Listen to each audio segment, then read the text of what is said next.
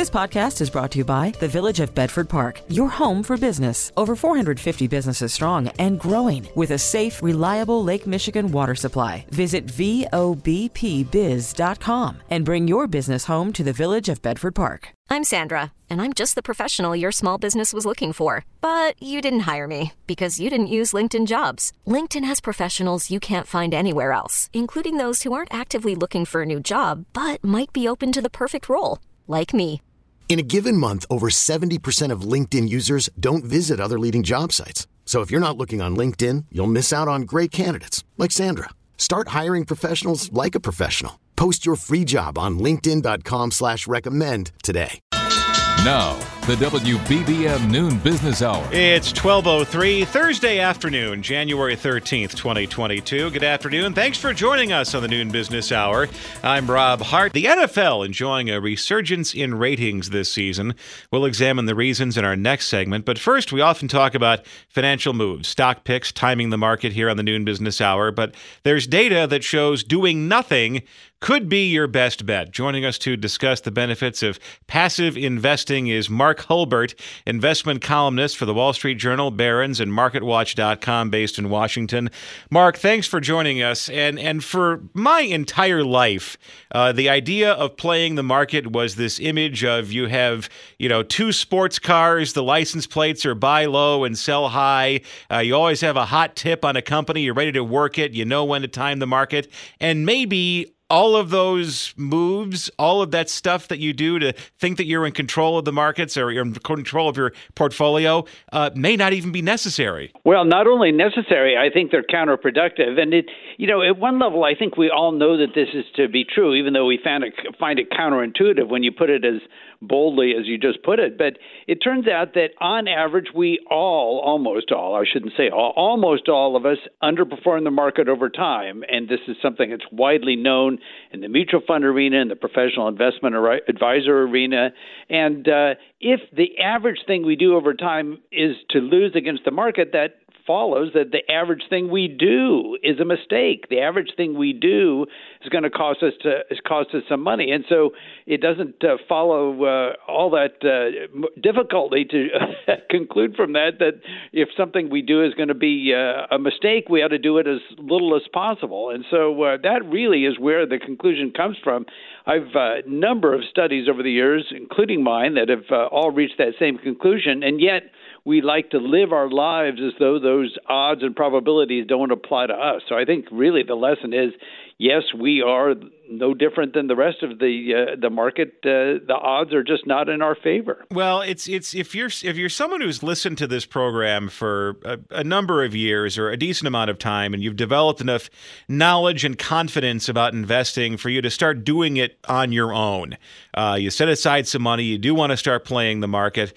Um, what are the expectations you should set going in, having this knowledge uh, about uh, passive investing? Well, that's that really is the best question to ask, really, because I think we all think that we can beat the market. We all think that those odds don't apply to us, and there's nothing wrong with trying to beat it. It's uh, it's one of the most challenging intellectual pursuits out there, and so it is uh, it is something that uh, we all you know want to try and and do and so i think we need to be psychologically realistic that we're going to do it even if we say we're not and so uh, what the recommendation that a number of people have made, which I think makes a lot of sense, is to divide up your portfolio into two segments. One, we can call it a permanent portfolio, and another is a more speculative one.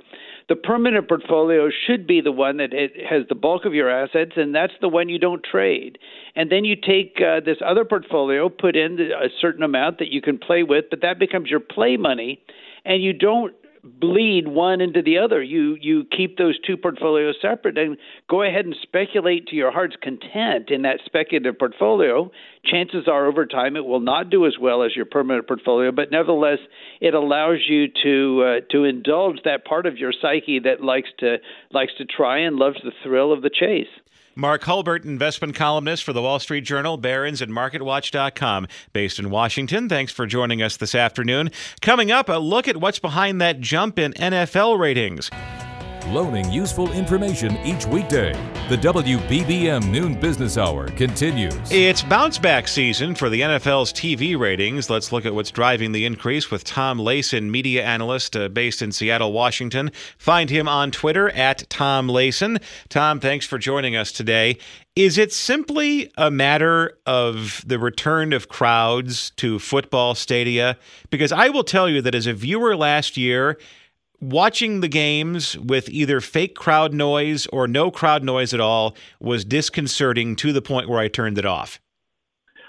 Yeah, I think that is definitely a factor fans add an energy and an intensity to the experience that just really can't be replaced. That soundtrack running underneath the game, underneath the announce, and underneath the stadium call um, is just an element that is got to be part of the you know the contributive the additive things that that add up to this ratings boost i think the fact that there was no national election um, had something to do with it uh, lots of teams were in playoff contention with lots of nationally popular quarterbacks in the game right now of both the older and the newer generation.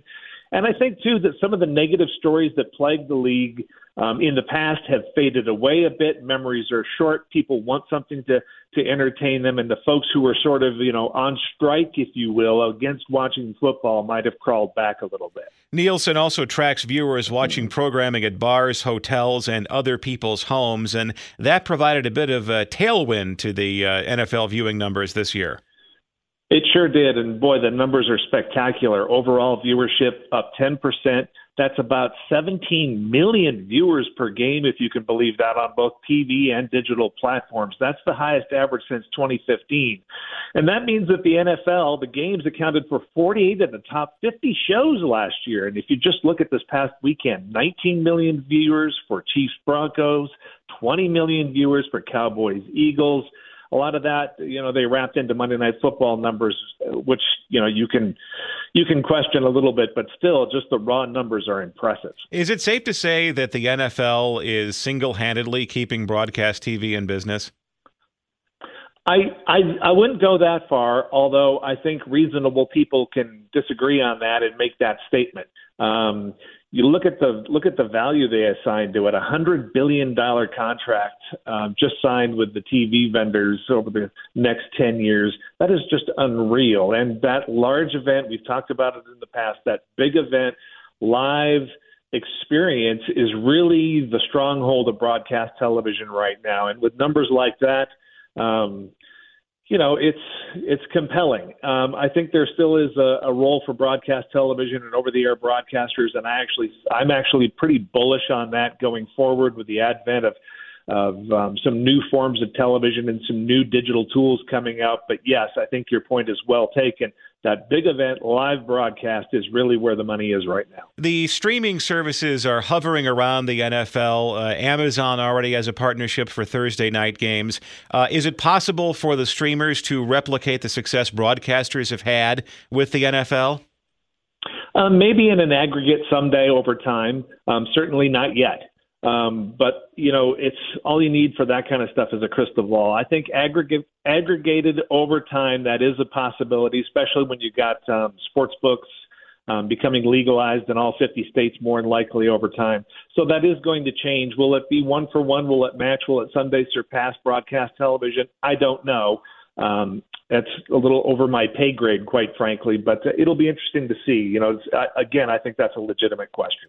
Thanks for joining us, Tom Layson, media analyst based in Seattle, Washington. Find him on Twitter at Tom Layson. Up next, key advice for couples combining their finances. Compounding your interest with an economy of words. This is the WBBM Noon Business Hour. Finances can be a tricky dance, especially for new couples and newlyweds. Let's get insight from Ed Gjertsen, certified financial planner and founder of Engage Wealth Group based in Chicago. The website, engagewealthgroup.com. Ed, thanks for joining us today. It is one of the uh, of marriage or rights of uh, long term coupledom where you and your significant other uh, get together at the bank and combine bank accounts and consider what credit cards to keep or continue make you know make your primary credit card versus one uh, you just kind of pay off and keep and let sit there. Uh, but what about re- thinking about combining retirement accounts? What's some advice to uh, young couples or new couples about how to uh, make sure your retirement savings goals are on the same page? Especially, I think one of the great first steps would be for them to develop some sort of a comprehensive plan, right? And, and have some shared working goals. I mean, not only for today, but also in the future. And when you're talking about retirement plans, you can't have a joint retirement plan with both of your names on it. So typically, one spouse would have an IRA and the other, or an account, let's say, within their company, right? They'll have a 401k or the such. So those accounts will be separate, but you know, your day-to-day spending, make sure you have a plan to have a joint spending plan, understanding money money coming in, how much to save, and then how much is going out will go a long way in helping with that communication and attaining those long term goals. And is that just simply a matter of knowing your employee contribution rate and adjusting it depending on what you want to do? Yeah, excellent, excellent point. So with our clients, oftentimes we often find one spouse has, let's say, more generous uh, benefits in their plan. So let's say a better match. And so you always want to have that one spouse contribute more to that plan because, again, this is a joint developed goal, right, for retirement. So if one spouse is getting more money, let's say in a match, by all means, make sure you're maximizing that match because at the end, it's all the same money. And how often uh, should should you guys huddle um, to just take account of everything that you have, whether it's a retirement plan, pensions, uh, other sources of income that are coming in that could benefit you down the road? Is it just a, a yearly checkup every six months? Well, every couple has something different, but what a great time now, right? So it's right before tax season. All the annual statements are coming in. You get all your annual spending results, if you would, from your credit cards. Now is an excellent time to accumulate all that information and kind of sit down and then reassess those goals, right? Reassess that, that plan in terms of working together to kind of see, you know, not only here's what we thought how we would do, but how did we actually do? So now would be a great time. And again, a six months check in is great, but you're paying bills on a month to month basis. And while you might not have those very deep conversations, at least you're just checking in to make sure that both spouses are on the same page. If you're in your 20s or in your 30s and your retirement is 30 years down the road or 40 years down the road, uh, what is a reasonable goal to have when you're talking about what your retirement goals should be?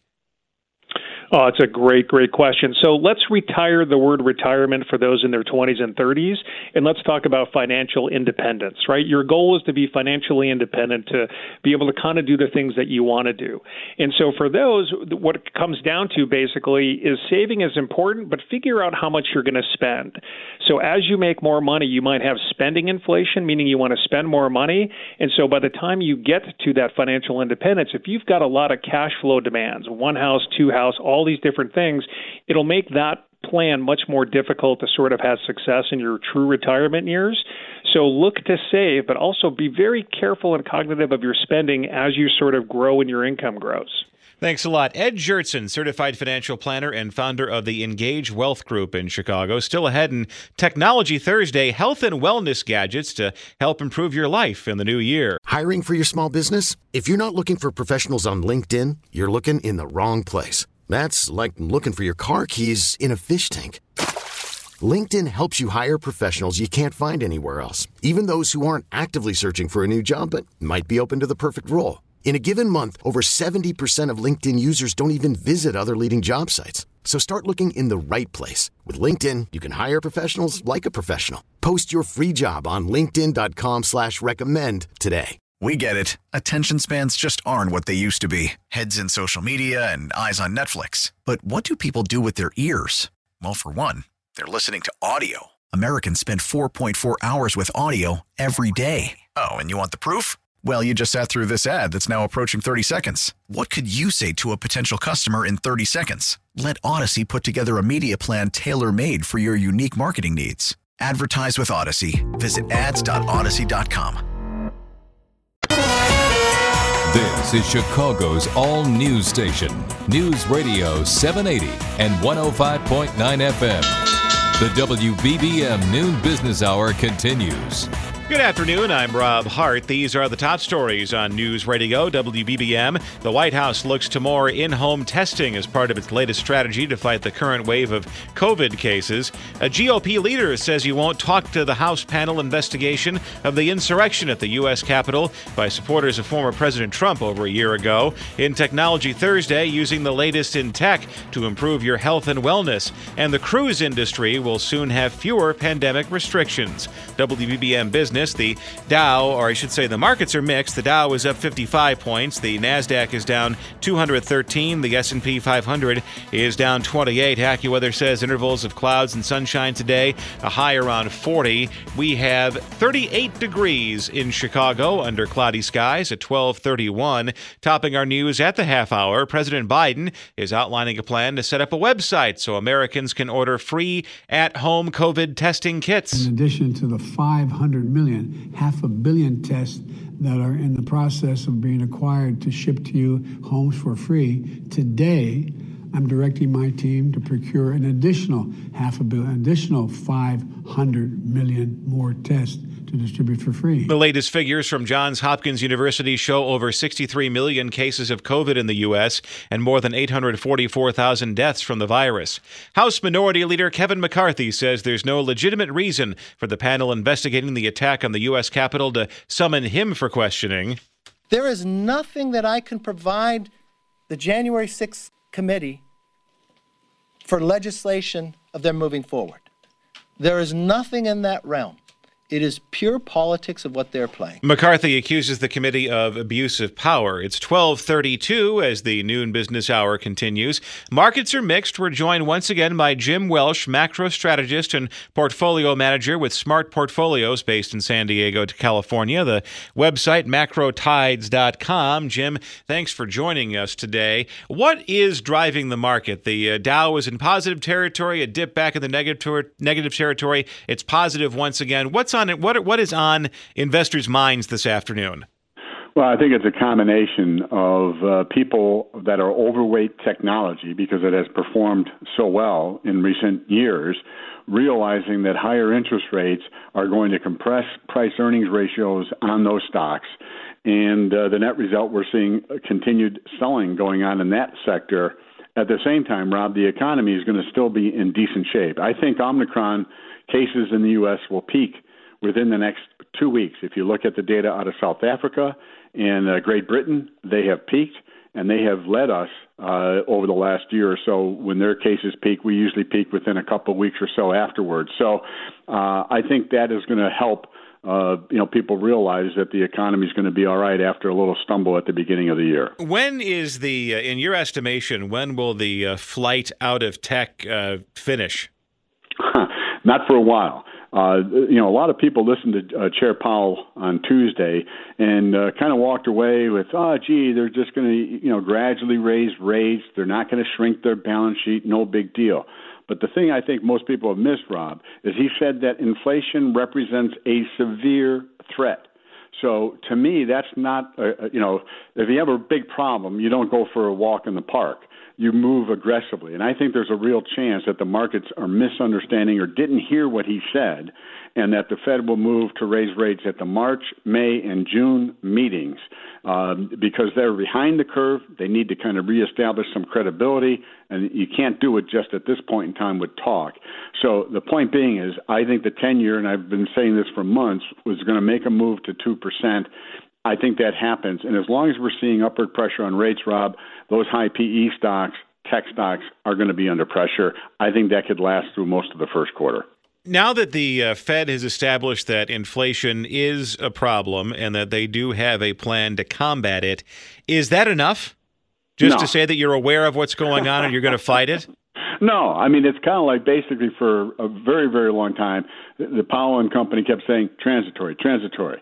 Now basically what they realize is their pants are down around their ankles.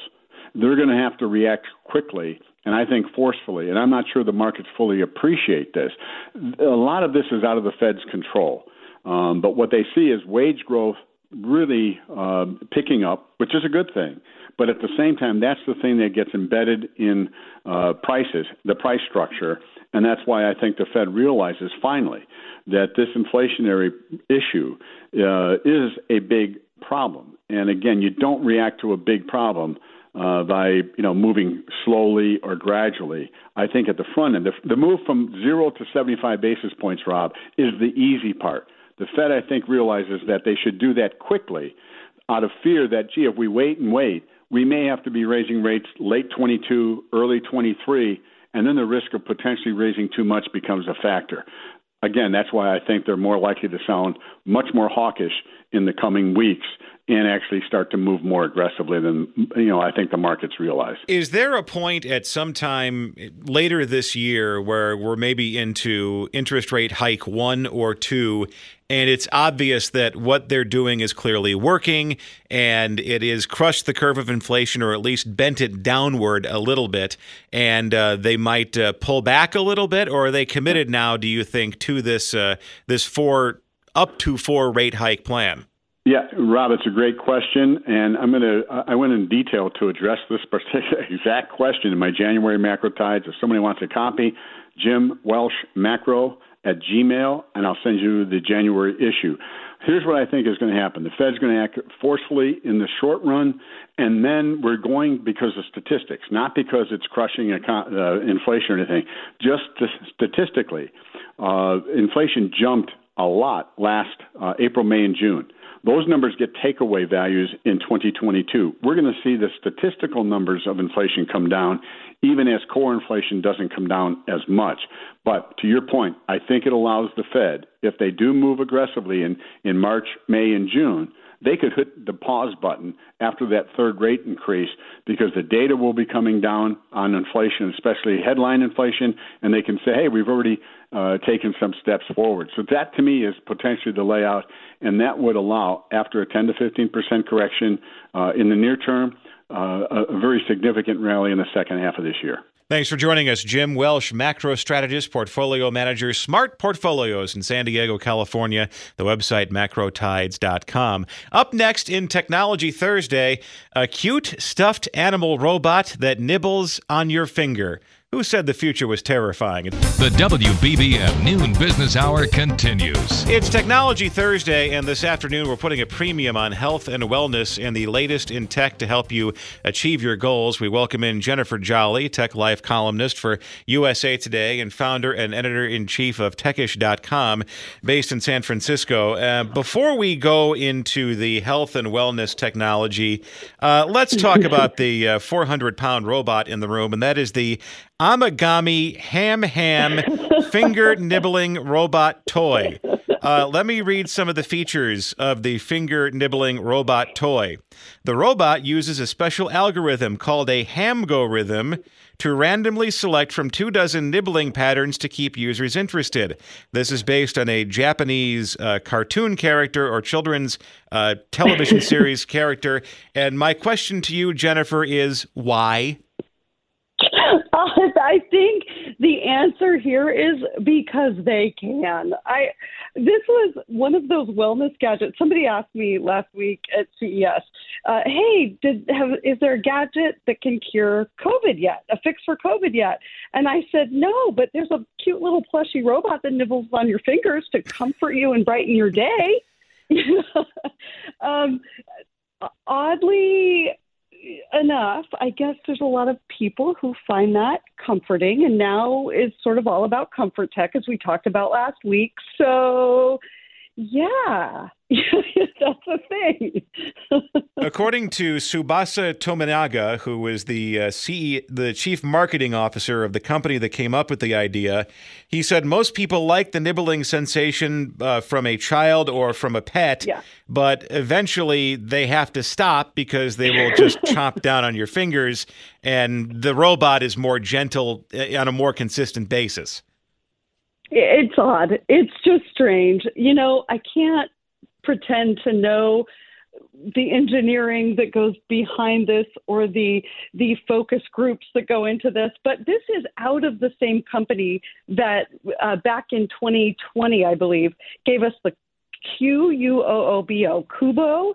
It was just basically a furry round pillow uh, with a prolific wagging tail. And so you never know what to expect from this company. Uh, hopefully, I am really, really hopeful it will be something just as weird and wacky again next year. Well, let's move on now to the UVC smartphone UV light sanitizer. This is something that tells you in an augmented reality way. It shows you the germs that are on a surface, and then it provides a UV light to wipe them out. Yeah, isn't that incredible? We've seen a slew of these light sanitizing gadgets launched since the start of the pandemic, but this is the first one that we've seen that is small enough. It's just about the size of a credit card. It sticks to the back of your own smartphone. You charge it up, and then it magnetically attaches there and promises to kill 99.9% of germs, bacteria, viruses, including the coronavirus. So it's really incredible. Apparently, these UV, LED UV light rays actually work. You cannot use them on your skin, but it actually, the AI, the um, artificial intelligence, knows for, I don't know how it knows this, but it knows like anytime my hand or any part of my skin got too close, it would say sensing human and it would shut itself off. And then, very quickly, let's talk about Bob the mini dishwasher. This sounds like something that could be really beneficial to uh, college students eventually. Well, my husband has seen thousands of gadgets come and go over the years. He has the hugest tech crush on Little Bob the mini dishwasher. This is about the size of a microwave and can clean enough dishes for one or maybe two if it has to. But what's really cool about it, you just pour the water in the top of it. You don't have to to wire it in, plumb it in in any way. It just has to have a you know be next to the sink and have a place to to get rid of the water when it's done. But it's Wi-Fi connection, Wi-Fi connected, and uh, basically does a super fast 20 minute wash cycle which the company says uses five times less water than if you do the dishes by hand. It's also a COVID gadget with UVC light that zaps 99 point well 99% they say of the bacteria and viruses with a waterless cycle. Um, and you know, when I asked my husband why he likes it so much, he said, you know, how can something this small that takes up so little space be this functional? And it saves me from hand washing all those dirty glasses I find at the end of the day that you've left lying around everywhere. Thanks a lot, Jennifer Jolly, tech, tech life columnist for USA Today, founder and editor in chief of techish.com based in San Francisco. Thanks for joining us. Information to make cash and save cash. The WBBM Noon Business Hour continues. Centers for Disease Control and Prevention guidance for cruise lines expires on Saturday. Let's get the latest now from Tom Hudson, week ahead columnist, McClatchy Tribune News Services, based in Miami, Florida. Tom, thanks for joining us today. Uh, that means uh, starting Saturday, uh, cruise lines could choose to continue to follow the guidelines or not. Um, what are the likelihood that uh, the cruise lines will will opt in and continue to follow those rules? Oh, 100%. They're going to continue to follow those rules, Rob. Uh, the market has kind of left them with no choice. They know that these are the best protocols for them to continue to be able to get passengers, welcome passengers back on board, even during this Omicron surge. They know they have to continue to provide a safe framework and safe uh, sailing uh, uh, environment for for for cruise fans.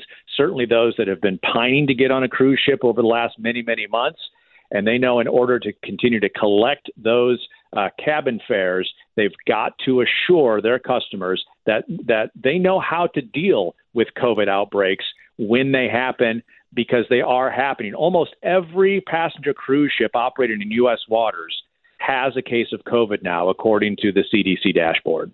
Cruise ships uh, or the cruise terminals are a big chunk of the tourist trade in Florida, whether it's Port Canaveral, Miami, Tampa, Fort Lauderdale. Um, how has the cruise market uh, recovered since the ships were allowed to sail once again? Uh, slow and choppy. Uh, I was talking to a source at Port Miami just a few moments ago and said that the cruise passenger traffic is steady, but yes, there have been some volunteer cancellations as these cruise ships like uh, Norwegian, Royal Caribbean, and others have grown concerned about Omicron and just understand that putting these large cruise ships and thousands of passengers on board a, uh, a ship in the Caribbean Sea, for instance, while the, the, the sailing may be smooth, the passenger experience could be interrupted, and that could uh, that could be a larger liability than just hitting pause on some of these cruises for now. The uh, cruise ships themselves are, are they are these ships operating at full capacity? Do they have their own uh, social distance limitations, or is is social distancing being imposed on them by the free market in that a lot of passengers just aren't sailing? Uh, a few of them are, are sailing at capacity. Most of the framework around the conditional sail order was about managing passenger uh, density on board as part of the protocol in order to help uh, manage any possible COVID outbreak. And the passenger cruise ship operators have been very careful. Uh, both in their word and in their deed about getting back on the water. They've also been very steady and putting a lot of pressure on the CDC about saying, we've got this, we've got protocols in place, we know how to operate, let us sail with these protocols in place. And the CDC sounds convinced that they're, it is pretty certain that the, uh, that the industry is able to operate even with COVID. Thanks for joining us, Tom Hudson, week ahead columnist with McClatchy Tribune News Services based in Miami. If you missed any part of today's show, you can go to our stream and just skip back to the time you want. There's a pause and rewind function that works both online and with the Audacy app. We get it. Attention spans just aren't what they used to be heads in social media and eyes on Netflix. But what do people do with their ears?